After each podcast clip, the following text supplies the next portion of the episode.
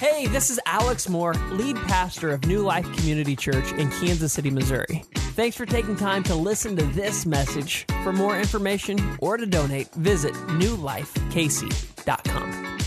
Well, today we're kicking off a new teaching series, which always excites me, titled Summer Baggage. And in this series, what we're going to be looking at is the things that weigh us down in life, aka the baggage that we carry, or as that video showed, the junk that we tend to carry with us that gets in the way of our purpose, that gets in the way of our relationships, that stops us from being the person that we were actually meant to be. And our theme verse that we're going to be looking at throughout this series is found in Hebrews chapter 12, verse 1. And so we'll put it up here.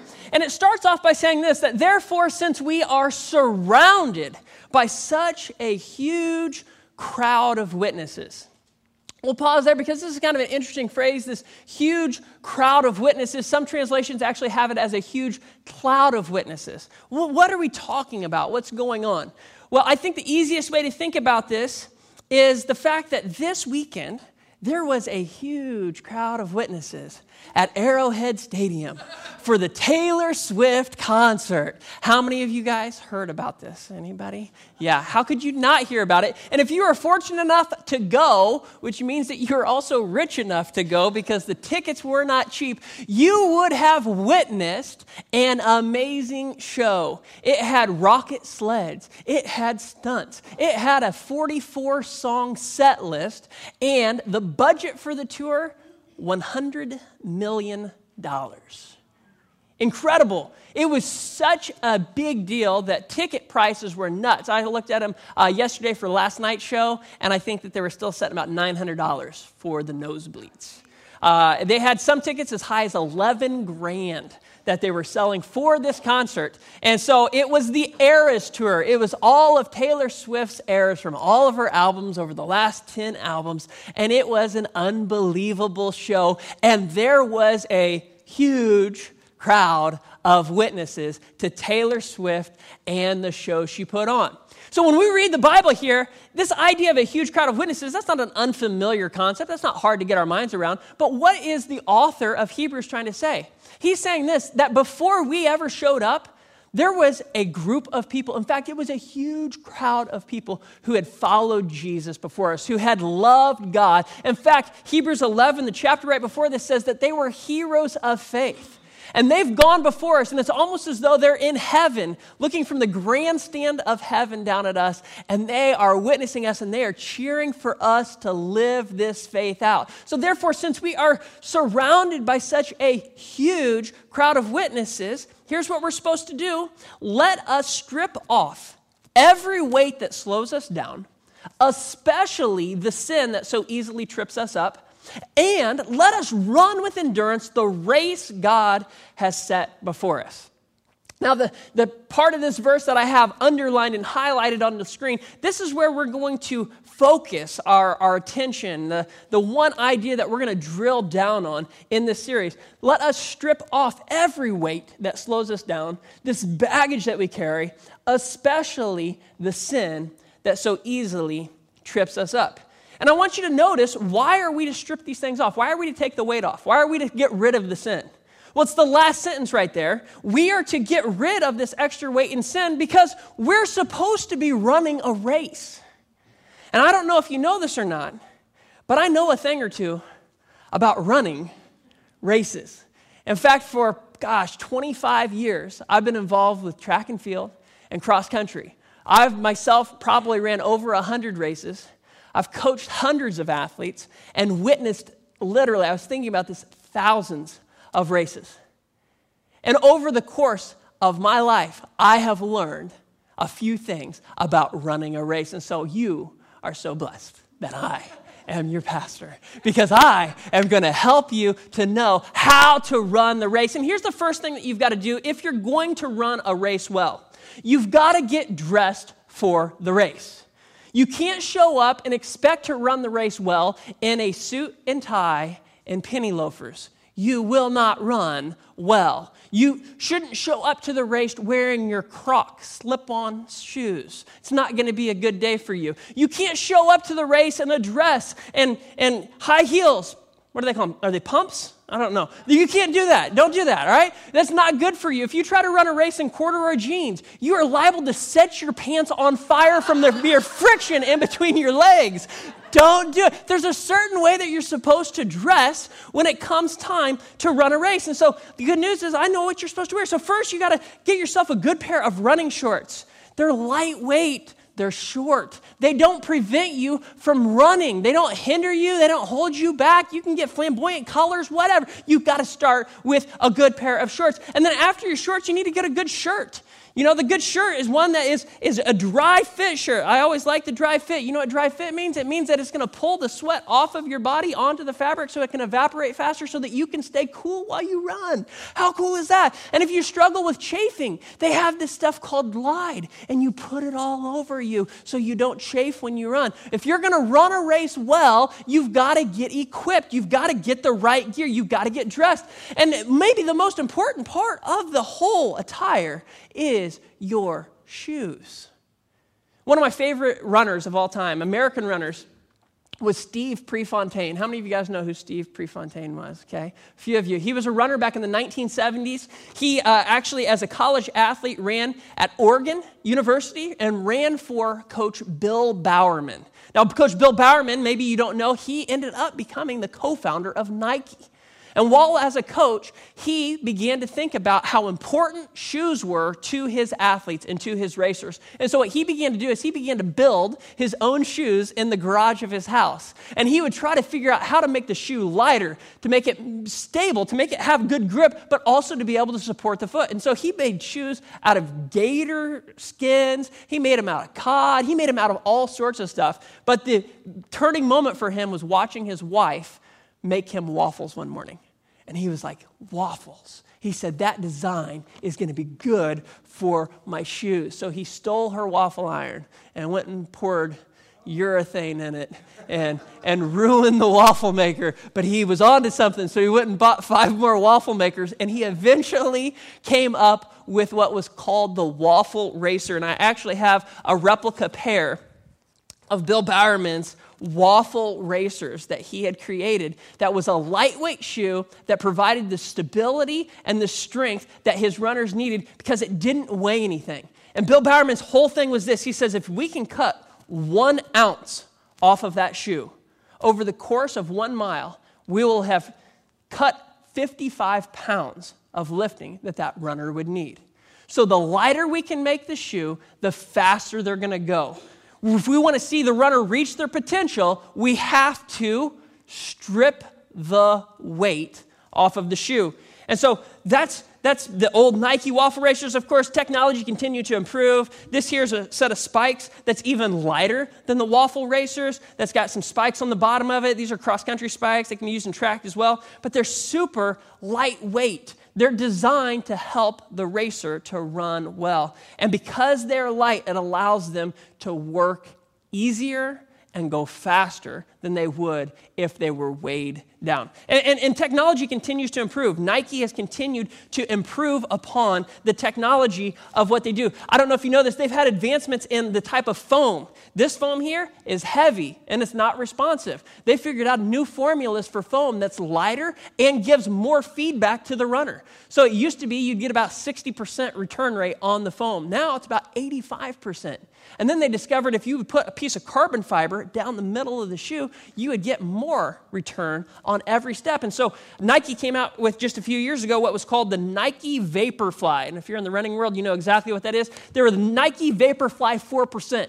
And the whole idea was it was going to help you to improve your running economy by at least 4%.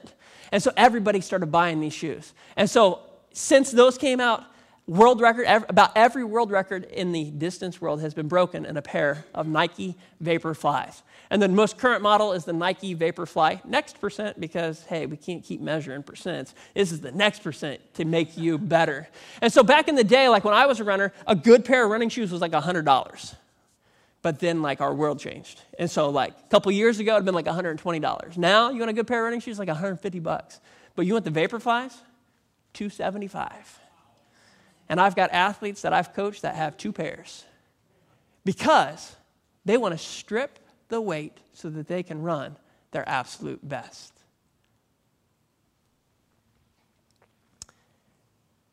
Therefore, since we are surrounded by such a huge crowd of witnesses to the life of faith, let us strip off every weight that slows us down, especially the sin that so easily trips us up. Let me ask you a question as you look at that verse. Whose responsibility is it to strip off every weight? It's ours. It says, let us. But I thought God was going to do it all. No. Let me teach you a little principle that'll help you as a Christian. There's God's part, but then there's your part. And God is going to do what God's going to do, but He's also given you a free will, and He's not going to make you do certain things, but He's going to invite you to participate with His plan. And so when it comes to stripping off the weight, you can't say, Well, I can't believe God hasn't taken this from me. No, no, no. That was your job. You were supposed to remove the weight. You were supposed to get rid of the sin that so easily entangles us.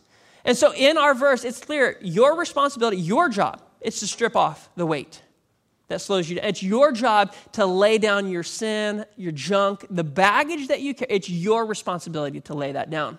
And by the end of the verse, it says this cool thing. It says that we are to run. Let us run with endurance the race God has set before us. Let us run with endurance the race God has set before us. Friends, God has a race for you. And it's not a sprint, it's going to require endurance. I always wanted to be a sprinter. Sprinting's kind of sexy.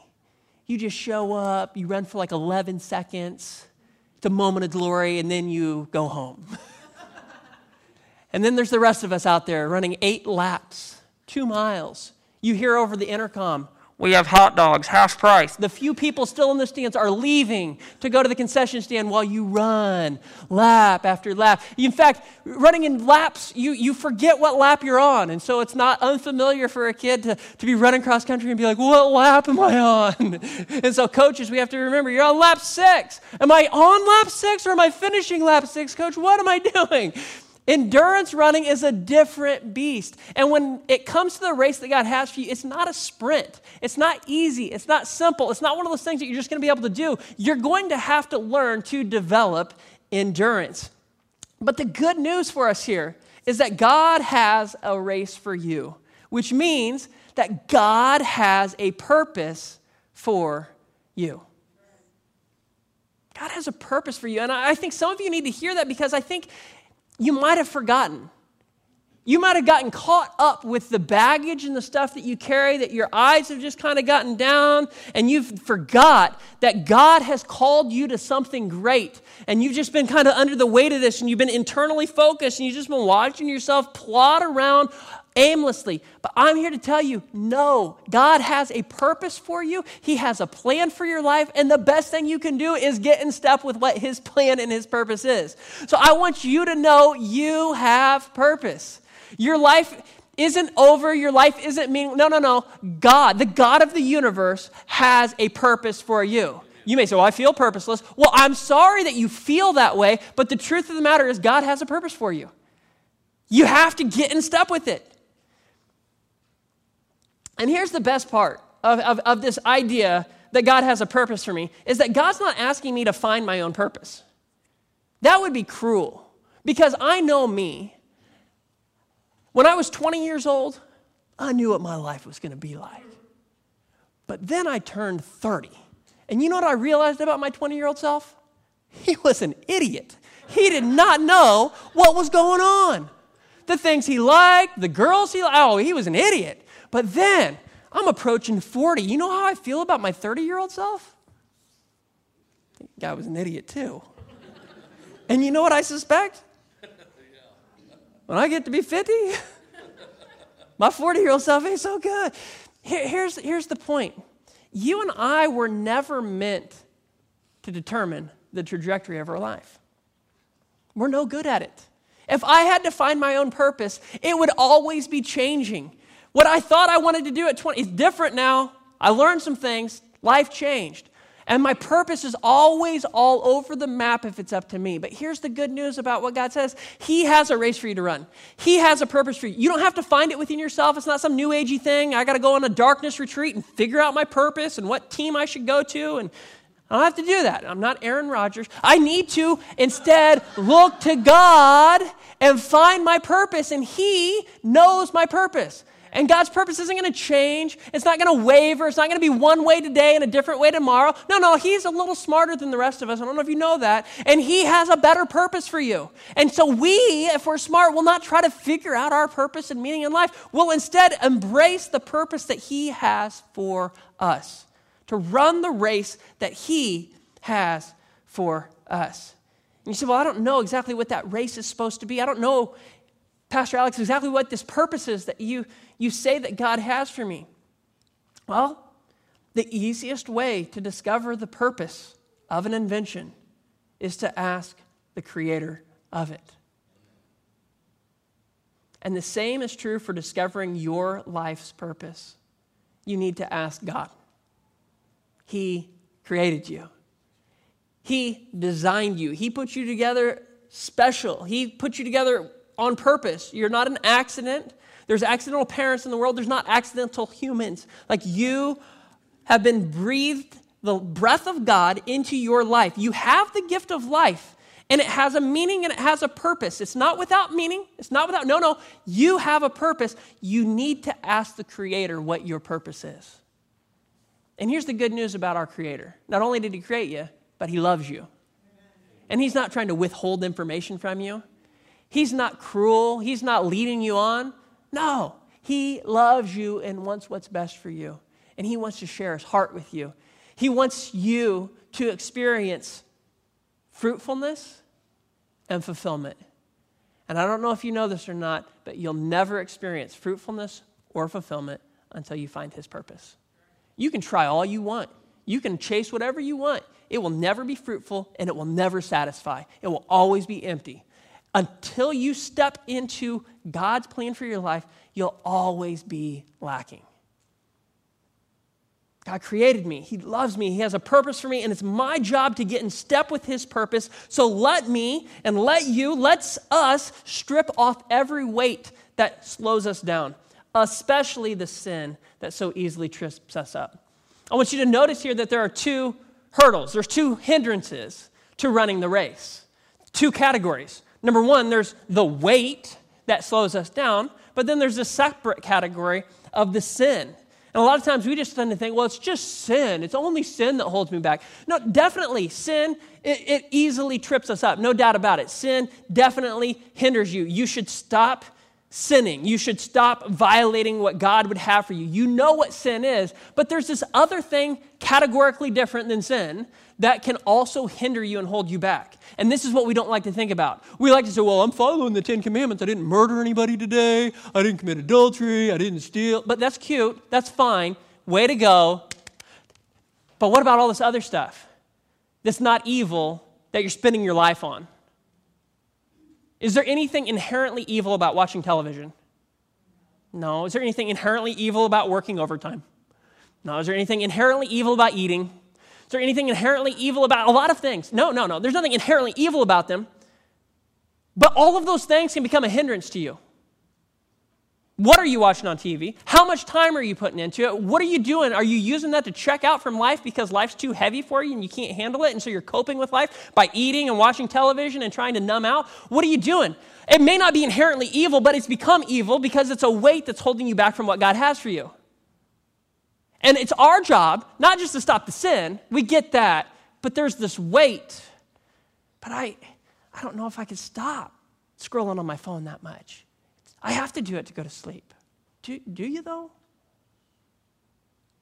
Uh, I just really, I just really like this. It, it's comfortable. I've just, I've always, I've always done it.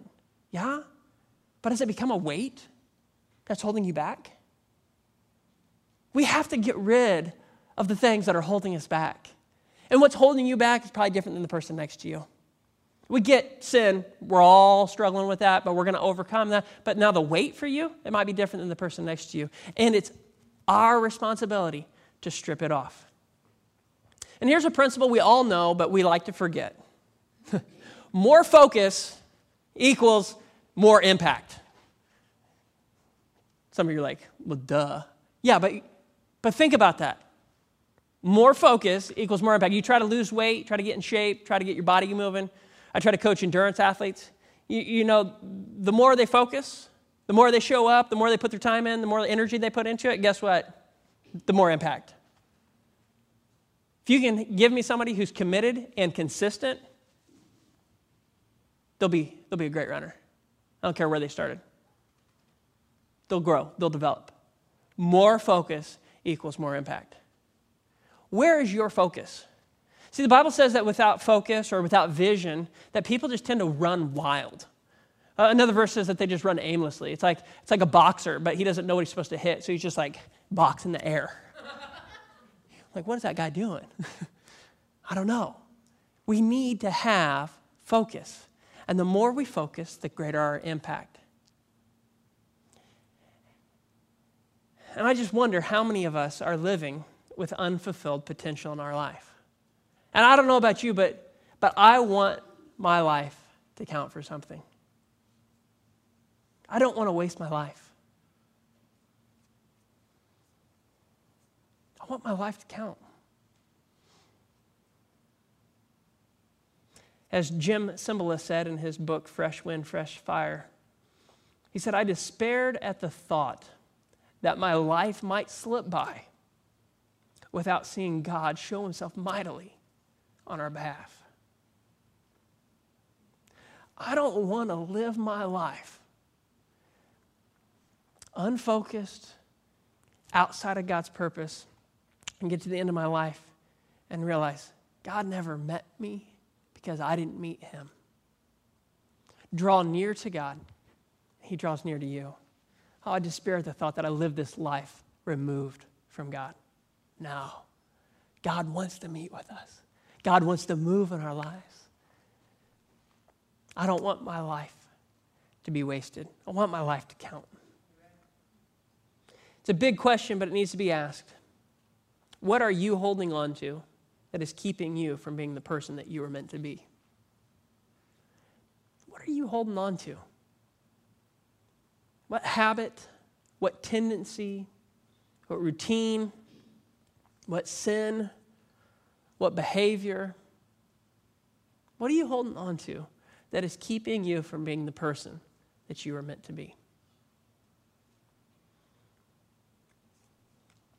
Over the last several weeks, we've been in a series that we were doing called The Church of Ephesus. And in that series, I talked a lot about this guy named Paul, who was an early first century church planner. And here's the truth of the matter is that Paul had, had, he had this crazy encounter with God that completely changed the trajectory of his life. He was going one way, but he encountered God and recognized that God had a plan for his life, and he completely radically changed.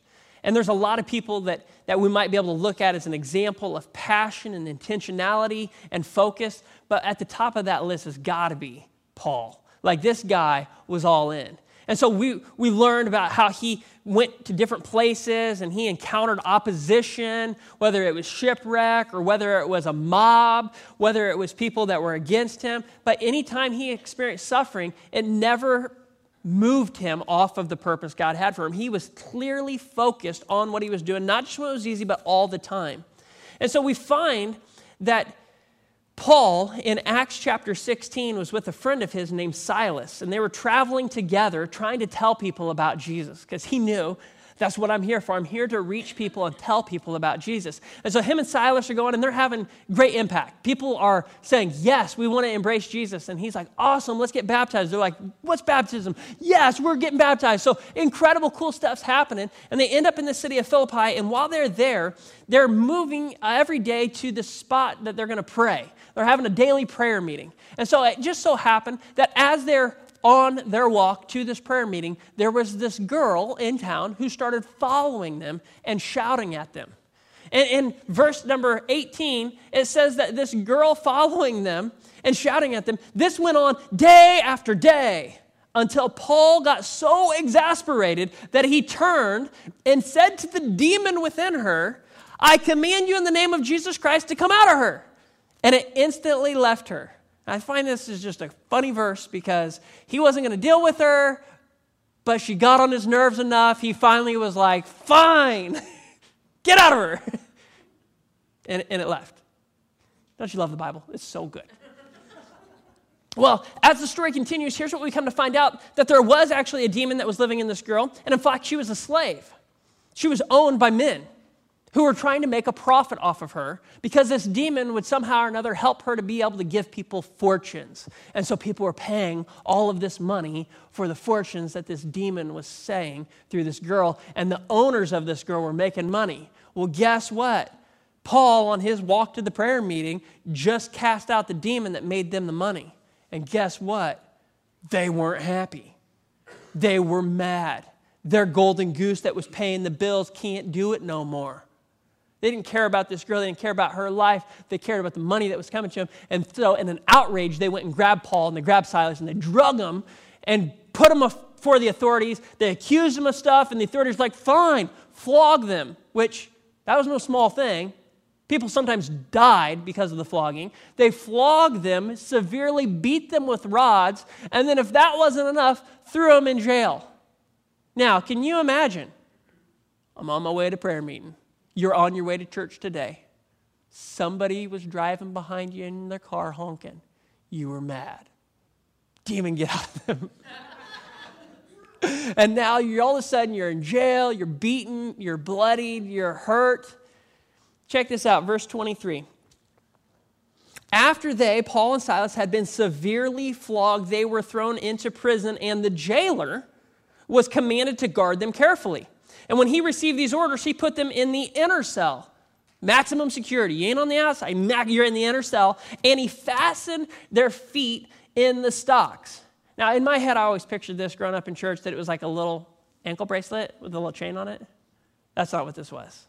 That would be cute. That would be nice. No. This here was like stocks. Like you, you guys remember ever watching TV where they have like the stocks where they put their hands and they close the lid and their head and their arms are here and they're stuck like this for a long time? I mean, can you imagine the number that did on your back and your arms and everything? It was the same type of thing except for your feet. And they said that it was a system that they could do to put them in a contorted position sometimes. So can you imagine getting into a weird yoga position and then you're stuck there?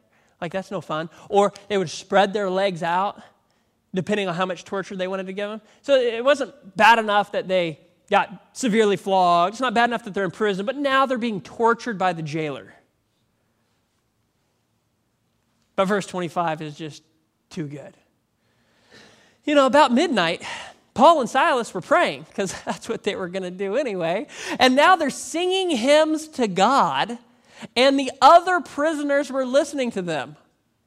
Like, what? Praise God from whom all blessings flow. What are you talking about, blessings? You're, you're bleeding still. You're, yeah, yeah, yeah. I see the evidence of your goodness. What? You can imagine what these other prisoners were thinking. But verse 26 is crazy. Suddenly, there was such a violent earthquake. This wasn't like a little earthquake. I don't know where it was on the scale, but like this was a violent earthquake that the foundations of the prison were shaken. At once, all the prison doors flew open and everyone's chains came loose. The jailer woke up, you think? And when he saw the prison doors open, he drew his sword and was about to kill himself because he thought the prisoners had escaped. Better to commit suicide than to deal with the authorities and they find out this. But, but Paul shouted, Don't harm yourself. We are all here. What? What? I don't know about you, but verse 26 when there I'm singing my praise to Jesus and it's not looking good, and suddenly there's a violent earthquake and the foundations of the prison were shaken and all the prison doors opened up, you know what I'm thinking? Boy, this is a sign of God. Apparently, I am delivered. Time to get back on to my prayer meeting and my church planting. I'm out of here. So then, when the jailer's ready to kill himself, I mean, I don't know. I think I might have just let him off himself. All right. Apparently, God's still moving. Wasn't just the earthquake, he's taking the jailer out too. We're free. But that's not what he does. He could have just sat by quietly. Everybody quiet. He's going to kill himself. We'll get out of here. No. Hey, don't harm yourself. We are all here. Why would Paul still be there? Here's what I believe I believe it's because he knew his purpose.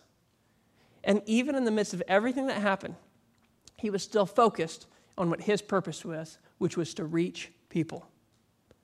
Verse 29 says that the jailer called for lights, rushed in, and fell trembling before Paul and Silas. He then brought them out and he asked, Sirs, what must I do to be saved? They replied, Nothing, you dirty sinner. No, they didn't say that. They replied, Believe in the Lord Jesus and you will be saved, you and your household. Then they spoke the word of the Lord to him and to all the others in his house. They shared the gospel. And at that hour of the night, the jailer took them, washed their wounds, then immediately he and all his household were baptized. The jailer brought them into his house and set a meal before them. He was filled with joy because he had come to believe in God, he and his whole household. The new commentary, uh, new Bible commentary says this that the account of the salvation of the jailer is full of irony that he should receive wholeness at the hands of his prisoners, that he should get water and wash their wounds, and they in turn use the water to baptize him. And of course, the picture of a jailer inviting two prisoners into his house to set a meal before them is just simply amazing. We said it earlier, but more focus equals more impact. And Paul had focus. And as a result, he had great impact. I think the earthquake was more for the jailer than it was for Paul. Sometimes we think that the supernatural move is for us, but often it's for others in our lives to encounter God's love. And the reason I share this story is because Paul understood something that many of us miss. Paul knew what his race was, he knew what he was running for. So, my big question for you today is do you know what you're running for? Do you know the race that God has for you? See, once you know your purpose, once you know the race you're supposed to run, it's a lot easier to let go of the weights. If your focus is just letting go of weights, that's really hard. But if you say, No, I know what I'm called to do, of course I can't have this, all of a sudden it's easier to move in the direction that God has for you. Our primary verse, one last time, Therefore, since we are surrounded by such a huge crowd of witnesses to the life of faith, let us strip off every weight that slows us down, especially the sin that so easily trips us up, and let us run with endurance the race God has set before us. Verse 2 We do this by keeping our eyes on Jesus, the champion, who initiates and perfects our faith. Because of the joy awaiting him, he endured the cross disregarding its shame. And now he's seated in the place of honor beside God's throne. Do you get it? Jesus ran his race. He was the champion. He was the best racer ever. And now it's our turn to run our race. Friends, it's time to go all in on the race that God has for you. It's time to lay down your baggage, any extra weight that you're carrying, and get moving. I wish everyone in our church knew with confidence what their purpose was, but I'm not sure everyone does. Some of you may feel like you're just going through the motions of life, just doing enough to get by. But if you want to know God's purpose for your life, I'm going to give you just three quick steps. Number one, we already alluded to this. You need to ask God. You don't know your purposes? Ask God. He loves you, He cares about you, He wants to share with you why He created you the way He did, why He gave you the, the, the traits and the giftings that you and you alone have. Number one, ask God if you don't know your purpose. Number two, you need to discover your gifts. You can take a spiritual gift assessment, you can take a personality test, take the Enneagram, find out what passions God's given you, and start to move on them. And number three, just take a next step. Wherever you're at, there's a next step for you. Just do the next right thing. For some of you, you at some point in time, the next right step was for you to begin coming to church. And so you've taken that step. You've begun to come to church. You're going to be here. You're going to gather together. That's awesome. But now, what's the next step? What's the next step for you? Maybe you need to get baptized. Maybe you need to start attending a, a class to help you grow in your faith. Maybe you need to plug into a women's group. Maybe you need to plug into a men's group. That's right. We will have stuff for men in the very near future. Maybe you need to say, it's time for me to become a church partner or member. I want to come link arms. Maybe it's time for you to start to serve. Take the next step wherever you're at. Because I believe as you do so, God will help you to know what your purpose is. See, change and growth are connected.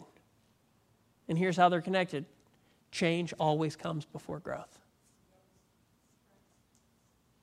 Change always comes before growth. So, as we kick off this series, God's got a purpose for you.